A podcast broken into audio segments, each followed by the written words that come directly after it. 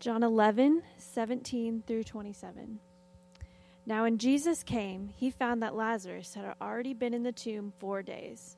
Bethany was near Jerusalem, about two miles off, and many of the Jews had come to Martha and Mary to console them concerning their brother. So when Martha heard that Jesus was coming, she went and met him, but Mary remained seated in the house. Martha said to Jesus, Lord, if you had been here, my brother would not have died. But even now I know that whatever you ask from God, God will give you. Jesus said to her, Your brother will rise again.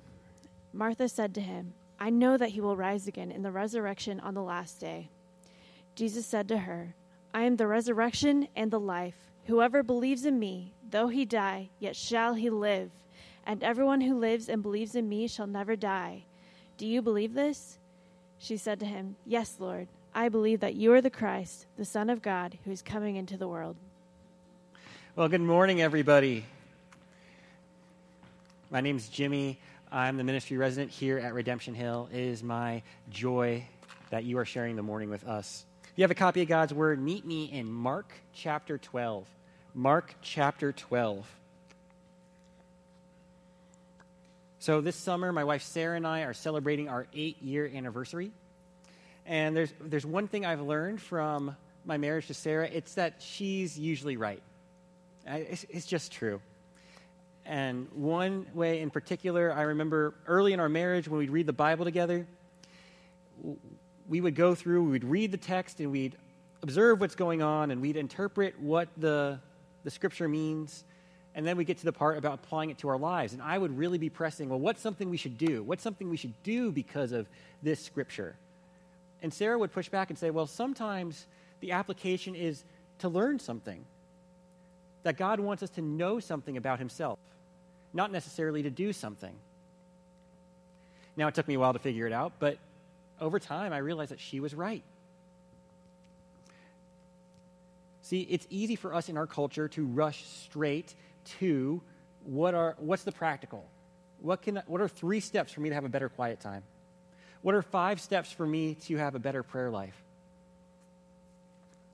But the Bible sees us as more holistic than just doers. It sees us not only as doers, but as thinkers and lovers. But Bible cares about impacting what we know, what we love, and what we do.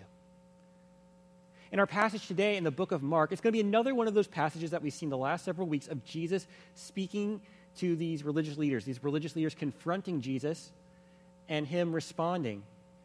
And his primary rebuke to the religious leaders he speaks to is that they know neither the scriptures nor the power of God. They fail to know. And what we're going to see is that, to kn- that the author, John Mark, who wrote this gospel, wants to see the power of the doctrine of the resurrection and our union with Christ and how it impacts us day in and day out. So I'm going to pray, and then we're going to hop into the word. Lord, we need you today. Open our eyes to see wonderful things in your word. May I speak truly, wisely, and clearly for your name's sake. Pray this in Jesus' holy name. Amen. So, first, I'm going to read the entire text, beginning in verse 18, going through verse 27. And Sadducees came to him who say there is no resurrection. And they asked him, Jesus, a question, saying, Teacher, Moses wrote for us that if a man's brother dies and leaves a wife, but leaves no child, the man must take the widow and raise up offspring for his brother. There were seven brothers. The first took a wife, and when he died, left no offspring. And the second took her and died, leaving no offspring. And the third likewise and the seven left no offspring.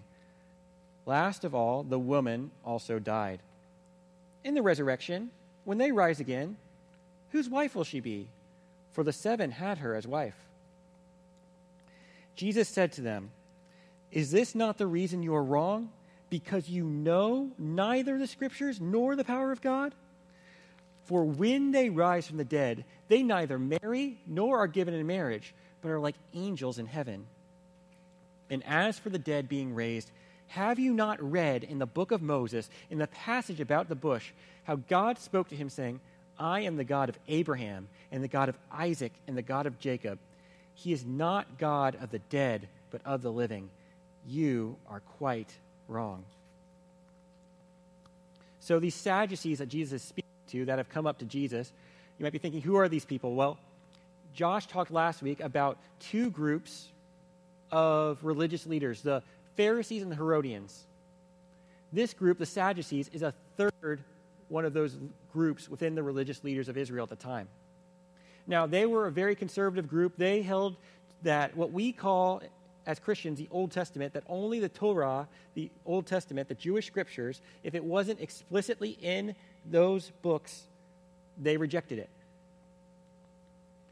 And there was a debate in Jewish religion at the time between those who said that on the day of the Lord, when the, day, the Lord would come to free his people from oppression and save his people from sin, some said that at that time the dead would rise. Those who had, were part of Israel that had followed God, who had followed Yahweh, would rise from the dead. And others said, no, that wouldn't happen. The Sadducees were on the side that would say that wouldn't happen.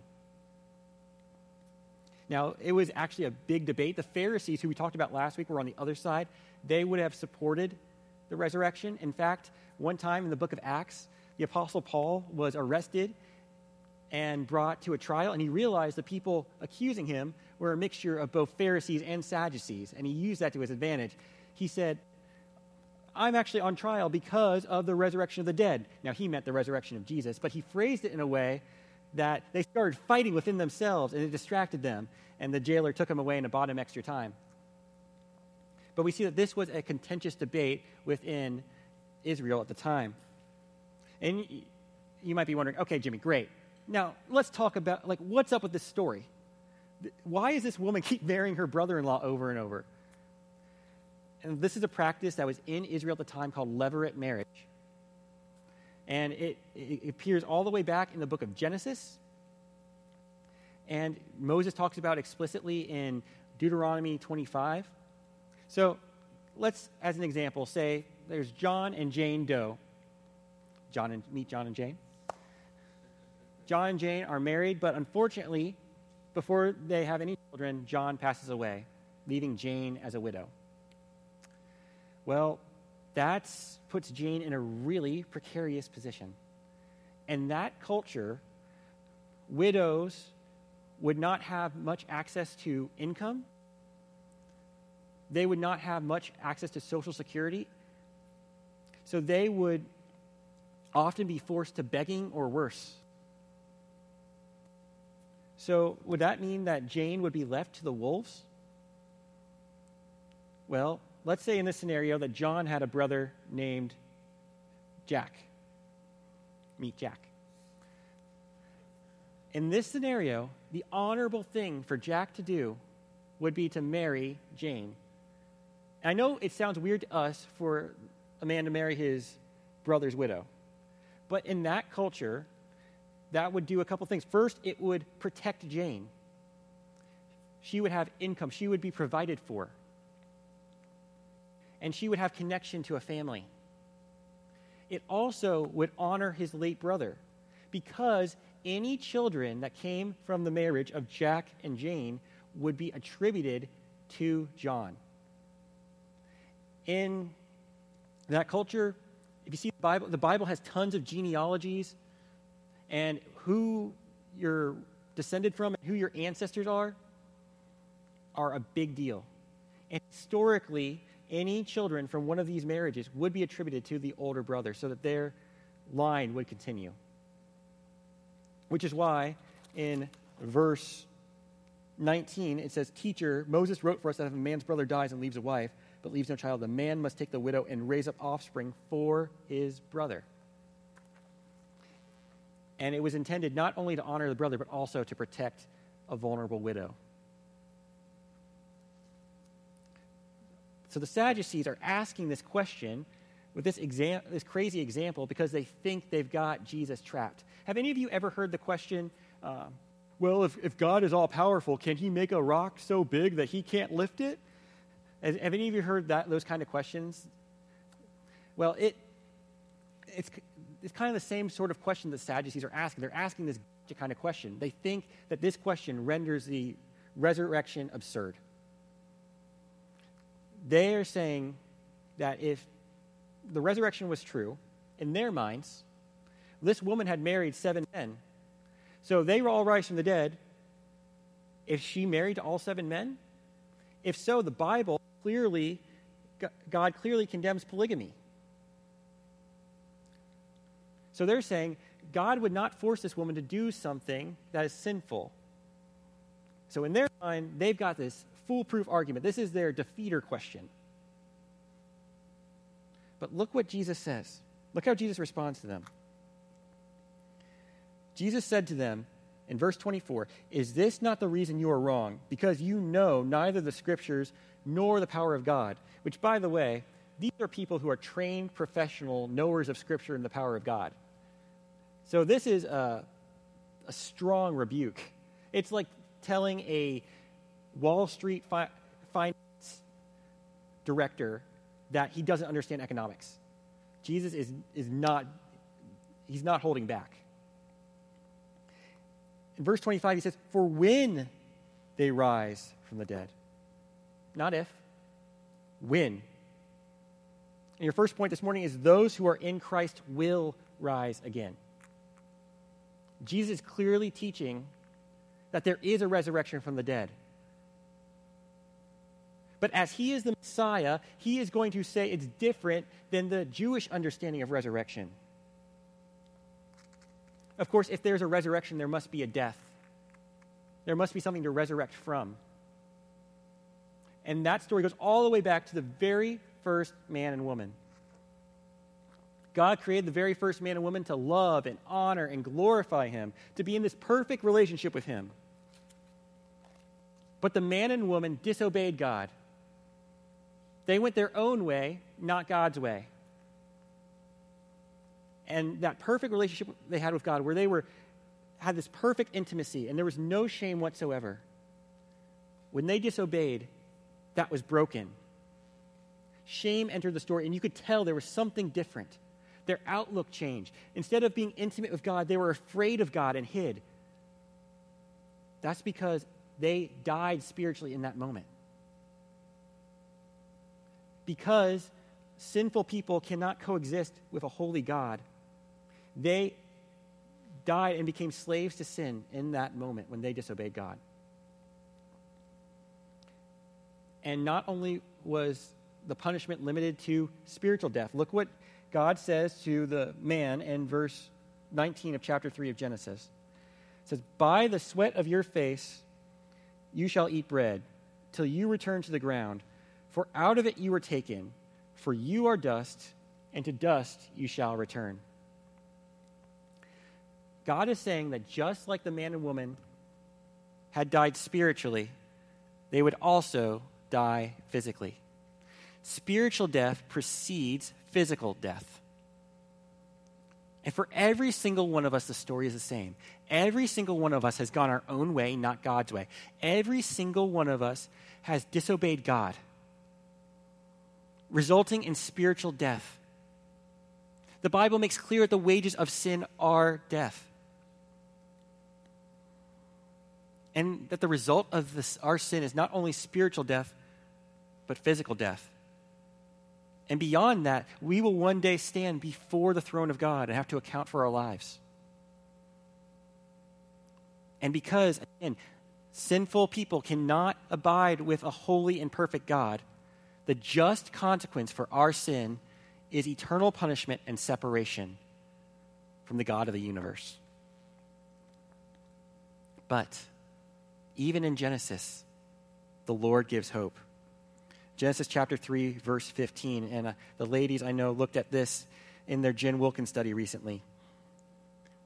Says, God said to the serpent that had tempted them, this is the punishment that God put on the serpent. He said, I will put enmity between you and the woman, between your offspring and her offspring. He shall bruise your head, and you shall bruise his heel. God saying there would be a descendant of the first man and woman that though the serpent would try to bite the descendant's heel, he would crush the serpent's head. There would be a serpent crusher coming that would deliver the people from this slavery to sin. And generation of sinner followed generation of sinner and followed generation of sinner following the first man and woman until one day God kept his promise. He sent his own son, Jesus, God himself. He lived the perfect life. He was the only one who never sinned against the Father, who never went his own way, not God's way. And yet, even though he never sinned, he bore the penalty for your sins and for mine. On the cross, it didn't look like he was a serpent crusher. In fact, it looked like he was being crushed by the serpent. As we sang that song about see Christ on the cross, struggling to breathe, it appeared that the serpent had crushed him. But, beloved, there is good news because there today is an empty tomb in Jerusalem. Because Jesus did not remain dead. On the third day, he rose from the dead.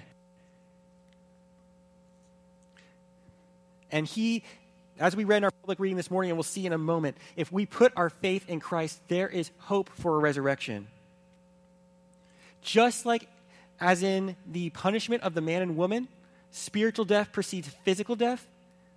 In Christ, spiritual resurrection precedes a physical resurrection. Let's look now at John chapter 11, verses 17 to 27. This was our public reading this morning. Jesus had just heard a few days prior that his good friend Lazarus was dying, and his sisters sent messengers to Jesus, who was in another town. But Jesus chose to wait a few days before traveling to see Lazarus. And now he's arriving in the town where Lazarus was. Beginning in verse 17. Now, when Jesus came, he found that Lazarus had already been in the tomb four days. Bethany was near Jerusalem, about two miles off, and many of the Jews had come to Martha and Mary to console them concerning their brother. So when Martha heard that Jesus was coming, she went and met him, but Mary remained seated in the house. Martha said to Jesus, Lord, if you had been here, my brother would not have died. But even now, I know that whatever you ask from God, God will give you. Jesus said to her, Your brother will rise again. Martha said to him, I know that he will rise again in the resurrection on the last day. We see what side of the debate she's on. Jesus said to her, I am the resurrection and the life. Whoever believes in me, though he die, yet shall he live. And everyone who lives and believes in me shall never die. Do you believe this? She said to him, Yes, Lord. I believe that you are the Christ, the Son of God, who is coming into the world. Look how Jesus transforms her idea of the resurrection. Her idea, there is this distant idea of somehow, some way, the followers of Yahweh will rise again. And Jesus says, No, no, no, no. Yet there is a resurrection, but I am the resurrection. Whoever believes in me Though he yet he shall live. This idea of the resurrection is not just distant and far it is centered in Christ. It is through belief in Christ that we might be resurrected, not only spiritually, but one day, though we will, if the Lord tarries, experience physical death, we will rise again.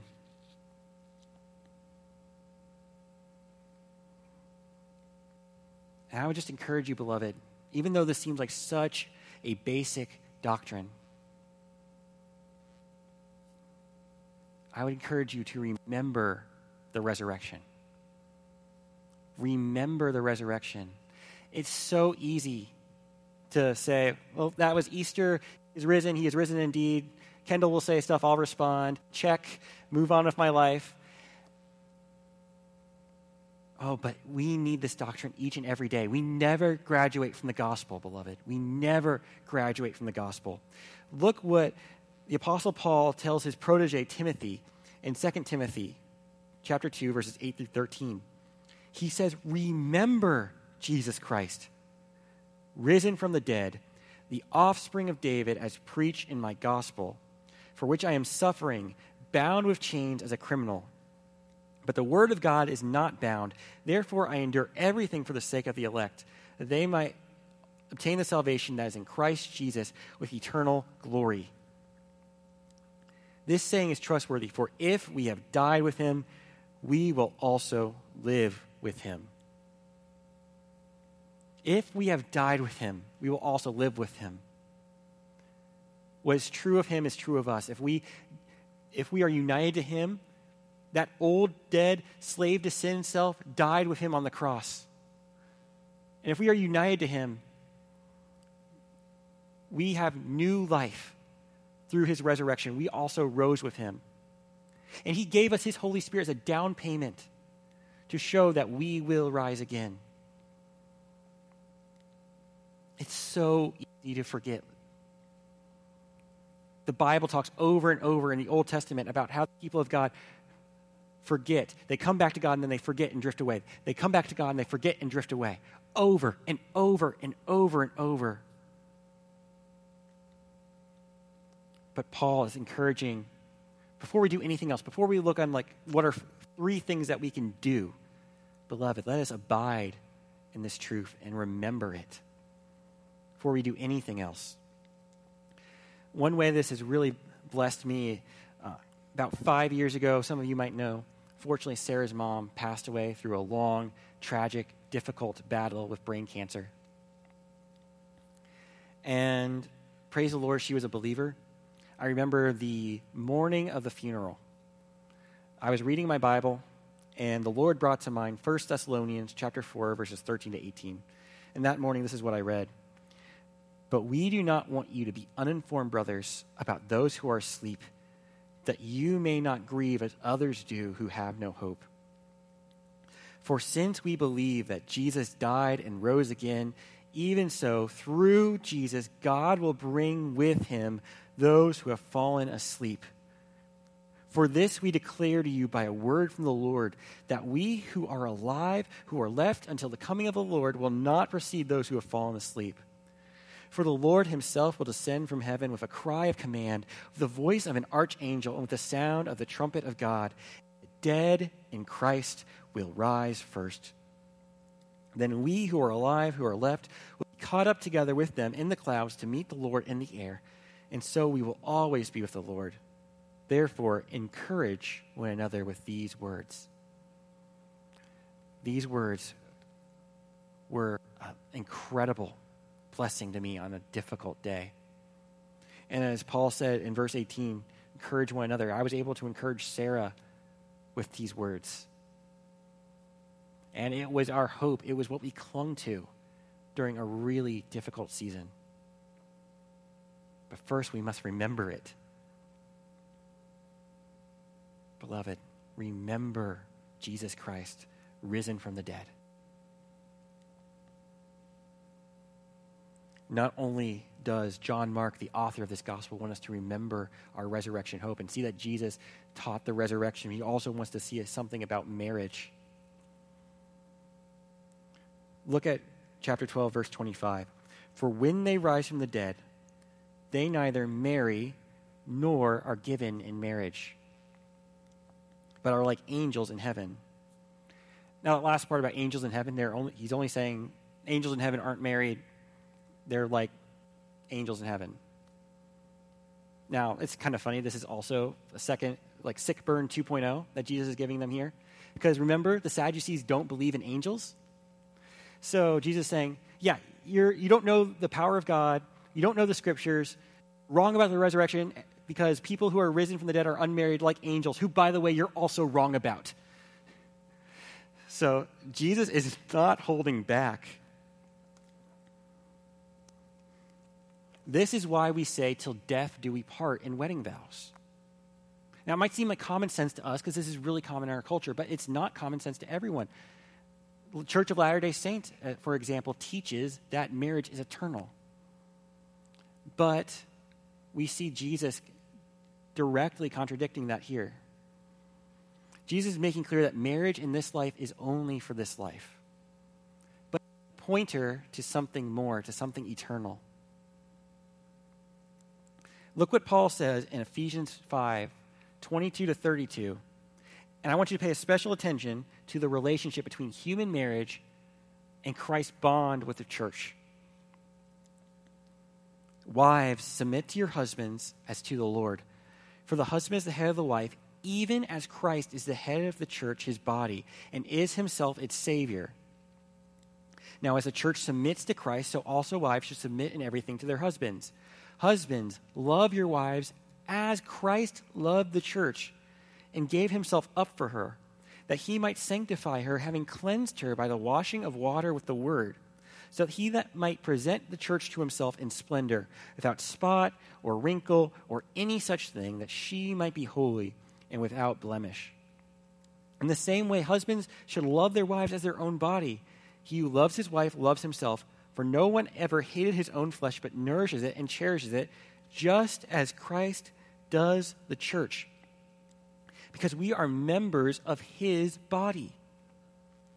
Therefore, a man shall leave his father and mother and hold fast to his wife, and the two shall become one flesh.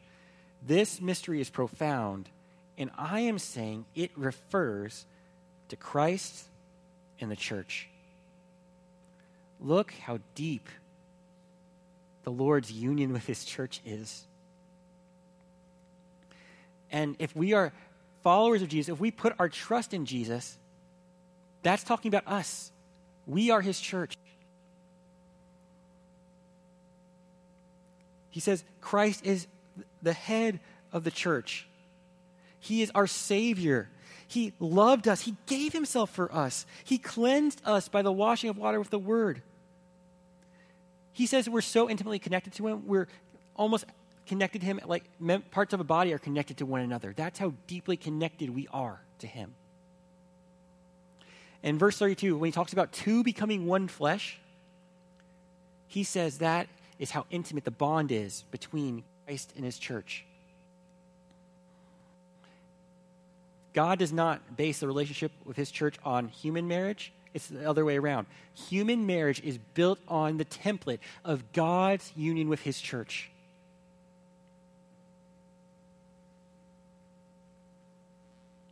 What is and when the two become one flesh, what is true of one becomes true of the other. When Sarah and I got married, I had a lot of student debt. I was an out of state student at OSU. And I had, right when I graduated, I started working and paying off debt, but that was going to be a long process. So when we got married, I still had quite a bit of debt. But when we got married, even though Sarah didn't have any student debt, my debt became hers. What was true of me became true of her.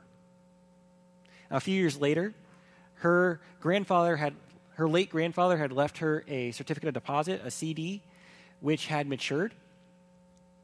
So that left uh, enough money to pay off the debt. And even though it was in her name, we could use that to accredit to my account. So I was able to get out of debt. So what was true of her became true of me the beginning, my debt became hers. And at this moment, her wealth became mine. The same is true of our union with Christ. What is true of him is true of us. If we die with him, if he died, we died. If we he's risen, we rise. And he says this, and Paul says this in Romans chapter 6, verses 3 through 5. For if we have been united with him in a death, or do you not know that all of us who have been baptized into Christ were baptized into his death? For if we have been united with him in a death like his, we shall certainly be united with him in a resurrection like his. And that's verse 5. If you want to go over one more, I skipped one. For if we have been united with him in a death like his, we shall certainly be united with him in a resurrection like his. What is true of him is true of us because he is united to us as a husband is united to his wife. So, my encouragement to you, beloved, is to put your hope in your eternal marriage and not an earthly one. And this is whether we're married or not married. For those who are unmarried, maybe that's whether you're hoping to be married or you're content being unmarried, or whether you're, you've been married for a long time. All of us are to put our hope not in earthly marriage, but in an eternal marriage. Our eternal union with Christ, to keep our eyes on Him. For those of us who are unmarried, to remember that He loved us and chose us in Him before the foundation of the world, is washing us with the water of His Word. And He is faithful forever and that you are not a second class Christian if you are not married. Jesus values you, his church values you. And if you are someone like me who's, who's married, one thing we all know is that we are sinners and our spouses are sinners. And every single one of us has sinned against our spouse and has been sinned against by our spouse. And yet we are called to love, even in those difficult moments when we have been sinned against, or when we're tired, or when the kids just won't sleep. How do we love our spouses as Christ loved us in those moments? Set our eyes on Christ and his love for us. And have faith that he will keep his promise that our spouse and us, he will bring the work he began in us to completion day by day, moment by moment, and then fully when we are united with Him. Put your hope in your eternal marriage.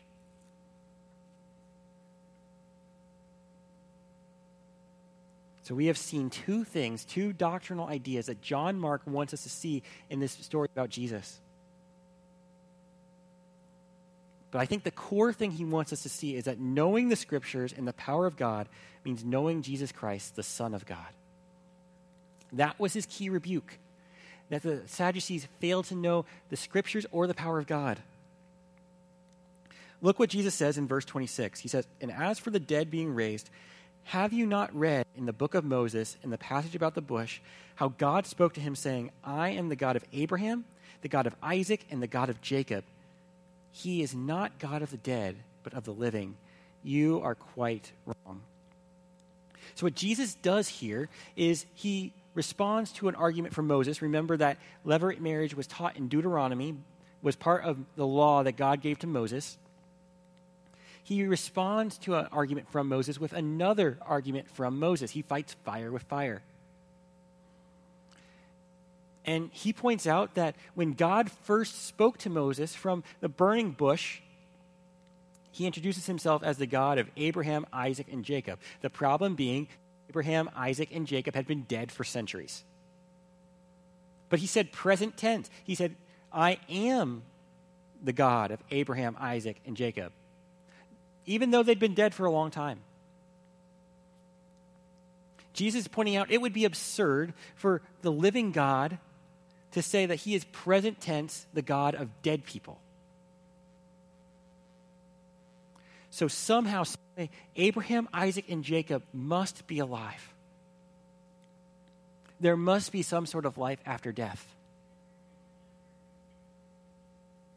Now, in all of these stories, when Jesus is confronting these religious leaders,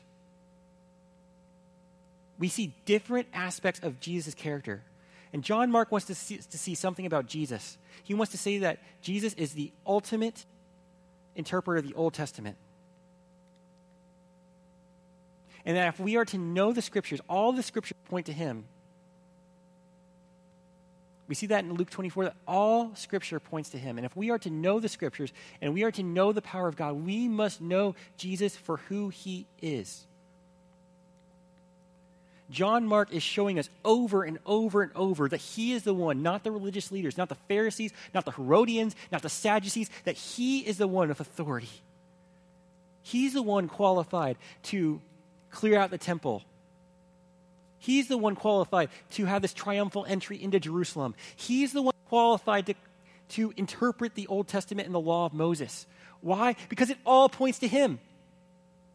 He is God, and it is His word that they're interpreting. John Mark wants us to see clearly. He, he is showing us hey, this is who Jesus is. He's the one that John pointed to. He is the Messiah that the Old Testament pointed to. The question is who do you say that He is? John Mark is showing us week after week after week after week who Jesus is in the next few weeks, we're going to see even more clearly that Jesus identifies himself as the Messiah. The question is who do you say that he is? This is the most important question that any human could answer. Going back to our story of Jesus and Martha, remember what Jesus said to Martha in verse 25? He said, I am the resurrection and the life. Whoever believes in me, though he die, yet shall he live.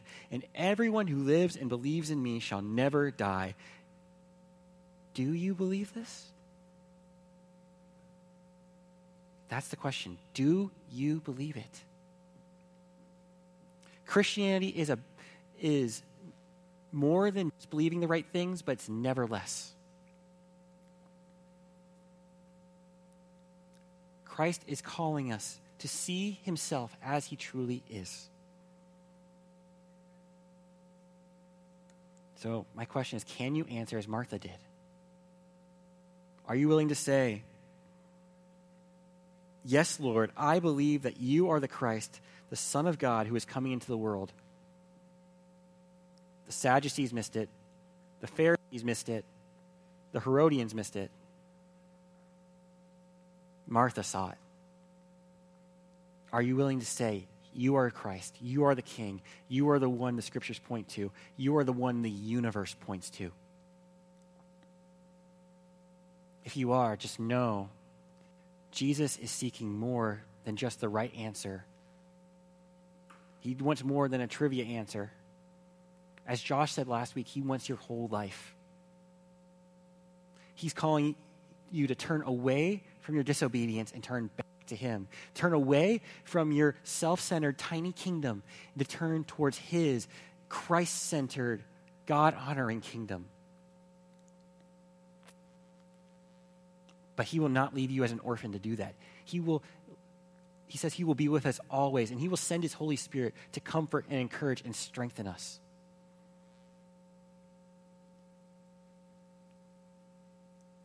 Is the Lord putting on your heart that you want to take that step of following Jesus today? If so, we'd love to have a conversation with you. Feel free to talk to me or anyone that's been on stage today. We'd love to have a conversation with you about what next steps could look like. You are a follower of Jesus, praise God that you know that He is who He says He is. But do you want to know Him more? Do you want to see him more clearly and love him more dearly? Or are you content with a surface level knowledge of God? Yes, it's true that knowledge puffs up and love builds up. But knowledge in the service love is beautiful. Kendall knows that Josiah loves dinosaurs and Baisley loves mermaids. Why? Not just to have the right answer, but because he loves them. I know that Sarah loves bird watching and that she's a squasher, not a saver. Sorry, Kendall, the spiders will be alive. She does not kill insects. We are definitely a saving household. But I know that because I love her.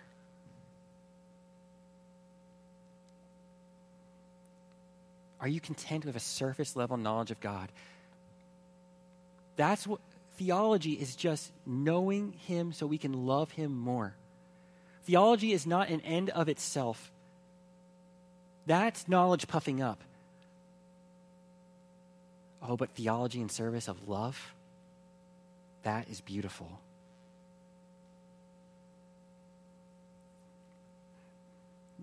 Spanish communicates this better than English does. In Spanish, there are two words for to know. Saber means to know the right answers on a test. Trivia Washington, D.C. is the capital of the United States. That's saber.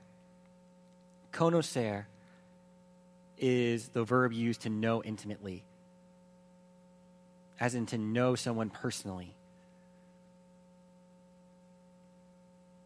And yes, it is important to know God and be in relationship with God. Saber by itself is insufficient. But you can't conocer God. You can't know Him intimately if you're not learning more about Him. So, are you reading your scriptures? Are you seeking Christ centered resources? Are you willing, when we have ABF in the fall, to try out ABF? We talk more about the, learn more about our four pillars. I just encourage you to continue to learn, continue to grow, that you, not to puff yourself up, but to love Jesus, to see him more clearly, and love him more dearly. Let's close in prayer. Lord, you are so good. You are faithful. And you are alive. You are the resurrection and the life. And I pray that if there's anyone in this room that doesn't know you, that today would be their day where they put, take that step and put their faith in you. Not as just a one time check the box, but as a turning away from their own kingdom and turning towards yours to be an intimate relationship with you forever. And I pray for those of us who are believers, I pray that we would know and remember that your resurrection, know and remember how you are united us and what's true of you is true of us. And that we would seek to know you more and more, and not just rush to doing, but to seek to know you. We pray this in your powerful name. Amen.